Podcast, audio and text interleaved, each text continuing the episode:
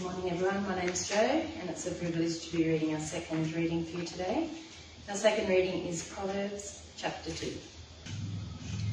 My son, if you accept my words and store up my commands within you, turning your ear to wisdom and applying your heart to understanding, indeed, if you call out for insight and cry aloud for understanding, and if you look for it as for silver and search for it as for hidden treasure, then you will understand the fear of the Lord and find the knowledge of God. For the Lord gives wisdom. From his mouth come knowledge and understanding. He holds success in store for the upright. He is a shield to those who walk in his blameless. For he guards the course of the just and protects the way of his faithful ones. Then you will understand what is right and just and fair, every good path. For wisdom will enter your heart, and knowledge will be pleasant to your soul. Discretion will protect you, and understanding will guard you. Wisdom will save you from the ways of wicked men, from men whose words are perverse, who have left the straight paths to walk in dark ways, who delight in doing wrong and rejoice in the perverseness of evil, whose paths are crooked and who are devious in their ways. Wisdom will save you also from the adulterous woman, from the wayward woman with her seductive words, who has left her partner of her youth and ignored the covenant she made before God. Surely her house leads down to death and her paths to the spirits of the dead. None who go to her return or attain the paths of life. Thus you will walk in the ways of the good and keep to the paths of righteous. For the upright will live in the land, and the blameless will remain in it. But the wicked will be cut off from the land, and the unfaithful will be torn from it. Well, my name's Pete Stacey, and it is great to be here. And I just love the direct style of Proverbs. They're just straight to the point, aren't they? Uh, about all kinds of practical issues of life. And over the next three weeks, we're going to be exploring what God tells us about work, leisure, and money. Three really big parts of our lives. The trouble is, there's no verse in the Bible that says, hey, Pete, you're going to do this job and have these holidays and spend your money like this. I mean, if we knew exactly what God wanted us to do in every situation, every area of our lives, then we really wouldn't have to engage our minds at all, would we? Yeah, there'd just be two options like obey or disobey. But, but God has made us in His image with a wonderful capacity to think. And He's placed us in a beautiful world of immeasurable complexity and variety. And He calls us to engage in this process of decision making so that we can learn to be, to be wise. Wisdom is that wonderful ability to live life well in relationship with God, our Maker.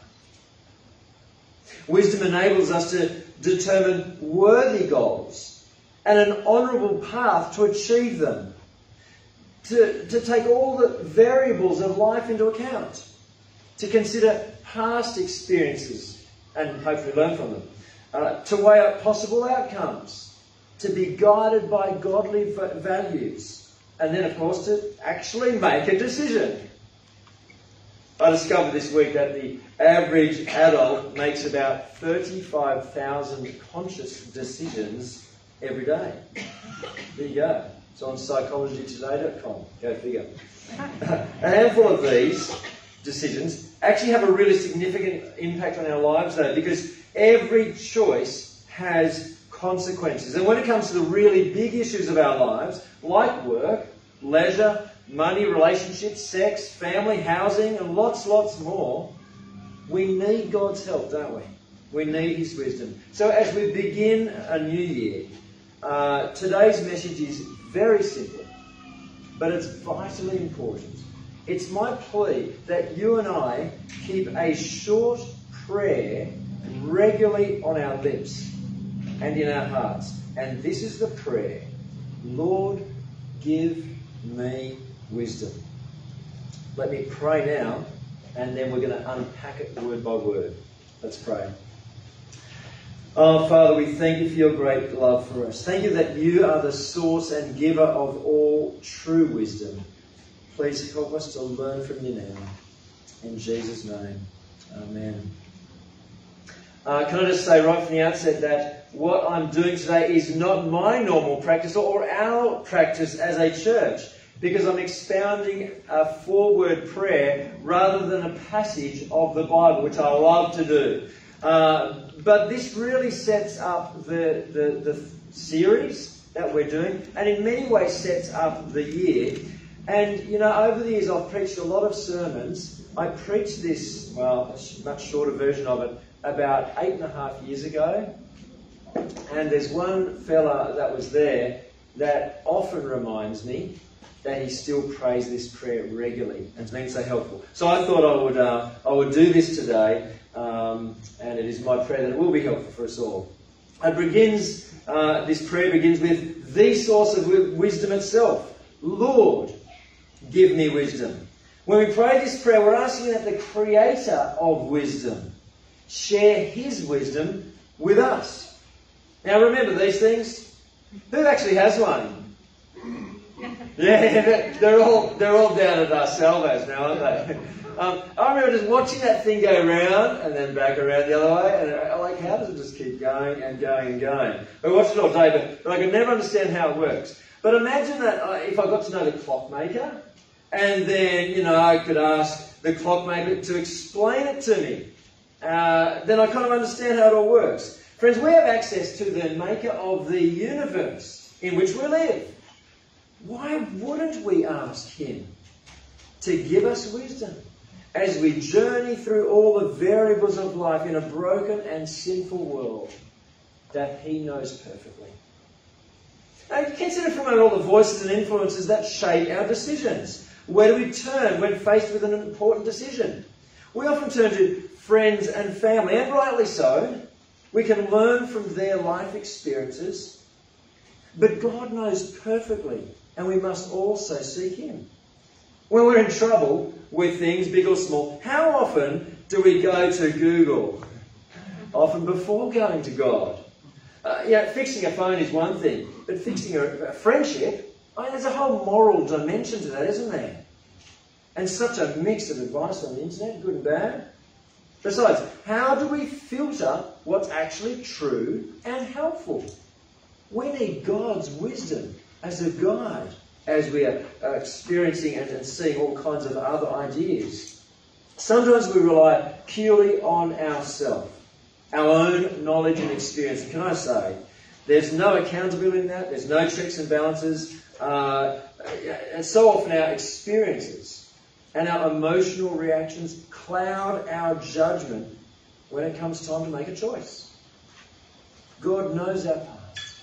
He knows our future and He knows our needs before we even ask. So let's seek Him and say, Lord, give me wisdom. Family and friends, Google, our own experiences, all these things can play an important part in the development of our wisdom, but this prayer needs to come to be our first thought, our opening word, our initial response to all the events of the day. Now, when you first get out of bed, or when we have tensions at home, or, or when there's pressure at work, or, or school, or whenever we have to make a decision of any kind. God's wisdom is what we need. That's why this prayer is so important. Train yourself to pray it regularly. Now, perhaps when you first get out of bed isn't the best time of year. Perhaps when you're doing your teeth or something like that. You know, our teeth need, need fluoride, our heart and our head, they need God's wisdom. So think about the day ahead and pray this simple prayer Lord, give me wisdom. And, and when we pray, Lord, give me wisdom, let's remember who we're talking to. Lord literally means ruler or master. We owe him our lives twice over because he's made us, he's given us life. So, so we owe him, uh, to him to live for him. But in his mercy, he also gave his life on the cross to redeem us because we've turned our backs on Him. We owe our lives to Him twice. His way is the right way. His way is the wise way. And if He is truly our Lord, that means we've moved ourselves off the throne of our hearts and have submitted to Him as our ruler, our King, our Lord, and will obey. Uh, in the Bible, Lord is actually a very relational title. To call Him Lord is to say, I trust your judgment above my own. And when you call, I'll follow. Where you guide, I will walk.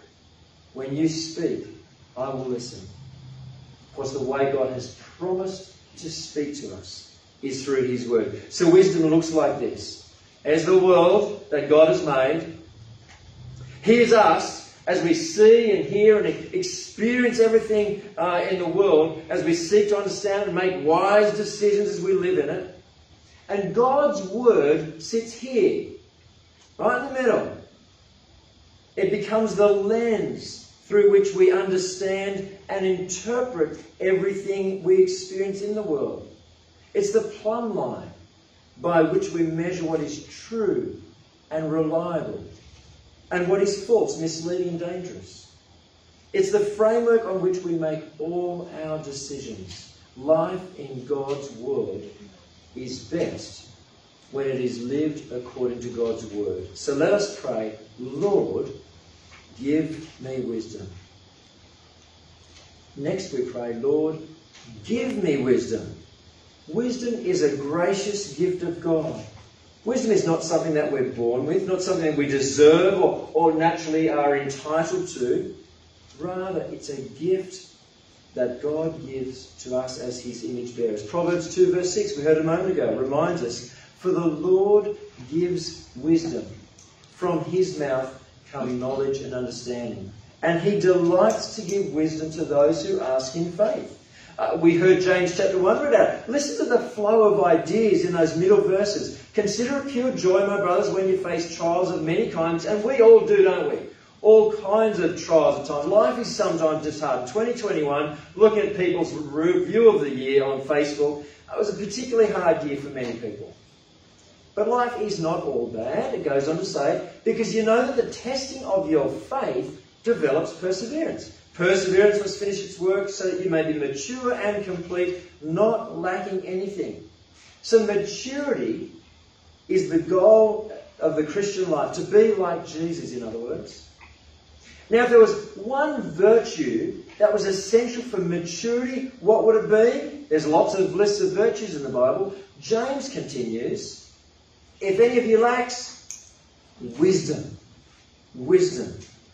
It's the foundational ingredient of Christian maturity. If we lack it, what shall we do?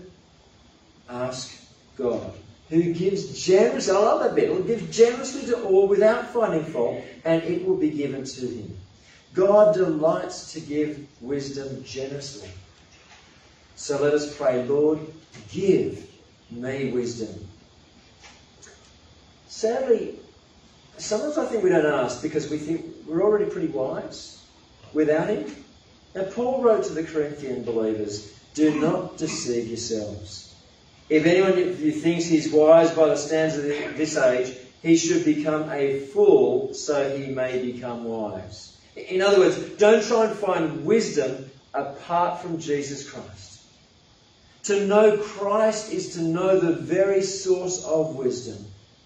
Godly wisdom is something we learn as we come to know and understand the way God has ordered the world He's made, and as we come to know God Himself. Think about it. Many people actually only enjoy the first part of it, don't they? You probably know many unbelievers who seem to live very successful, happy lives.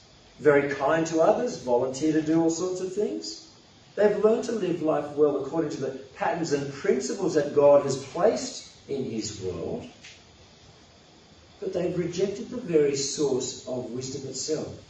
And friends, that has eternal consequences. They're kind of like expert sailors. There's sailors of all different levels. Some people in life seem to be like expert sailors. The trouble is, they're sailing on a pirate ship. And when the king comes, all pirates are defeated. God delights to give wisdom to those who ask. And ultimately, He gives us wisdom by giving Himself to us through Christ. So, dear friends, let's ask for it. And then we pray, Lord, give me wisdom. Sounds so selfish, doesn't it? Uh, very focused on me, not outward looking, not other person centered, not focusing on God. But, but I want to say very clearly that this is not a selfish prayer.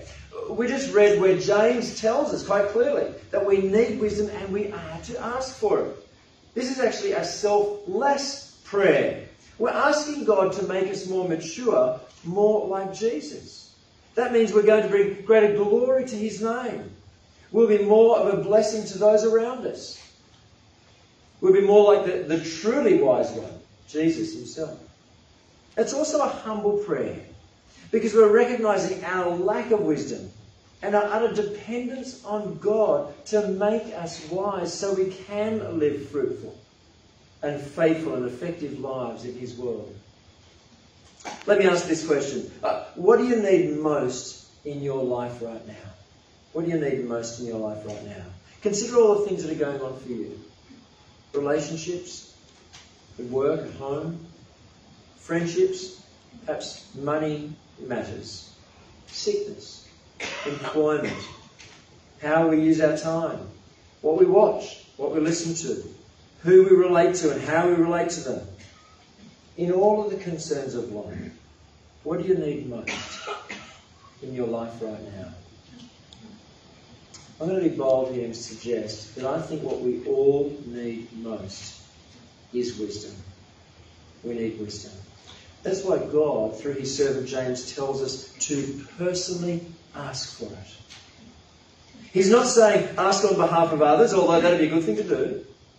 He's saying ask for yourself. It's the greatest need of our lives. That's why the opening chapters of Proverbs, uh, chapter after chapter, he keeps urging us to seek wisdom. And he uses all kinds of metaphors to inspire us. We saw one in Proverbs chapter 2 again. Look for it as for silver, and search for it as for hidden treasure. Before I finish, I'm going to give us all the opportunity to pray. Lord, give me wisdom. If that echoes what you want to pray, pray it with me at the end. But first, let's consider the last word. Lord, give me wisdom. We're all too familiar with the first three words, aren't we? But sadly, I, and perhaps you too, often finish it with saying anything other than wisdom.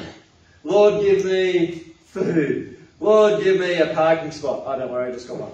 Uh, Lord, give me a break from these kids. Lord, give me a good deal on eBay. Lord, give. Oh, on and on and on, isn't it? You like that, or is just me? Maybe it's just me. Uh, lots of things. And God, in His wisdom, graciously sometimes gives me some of those things, but sometimes I think He declines my request, knowing that what I want is actually not what will benefit me. That's what James says a few chapters later, in chapter 4. When you ask, you do not receive because what? You ask with wrong motives, that you may spend what you get on your pleasures. But one thing that is guaranteed to always benefit me and others and God's purposes is when I ask for wisdom. What could be more important than asking God for wisdom? We can ask for so many different things, but wisdom, wisdom is better than the all, them all. Wisdom enables us to see God's perspective and to live in the world with the light of His truth. To live our lives with His very presence in ours. Last year we had a family goal of climbing to Drawing Room Rocks. Great little spot. Anyone been there? Not far from here. Drawing Room Rocks before sunrise. So we could see the sun come up over the ocean. It's fantastic, stunning. You know, the valleys were filled with clouds. And um, of course, it was so dark when we started. I had my head torch uh, on, showed the way. Wisdom enables us to walk with godly sight. We can ask God for lots of things, anything.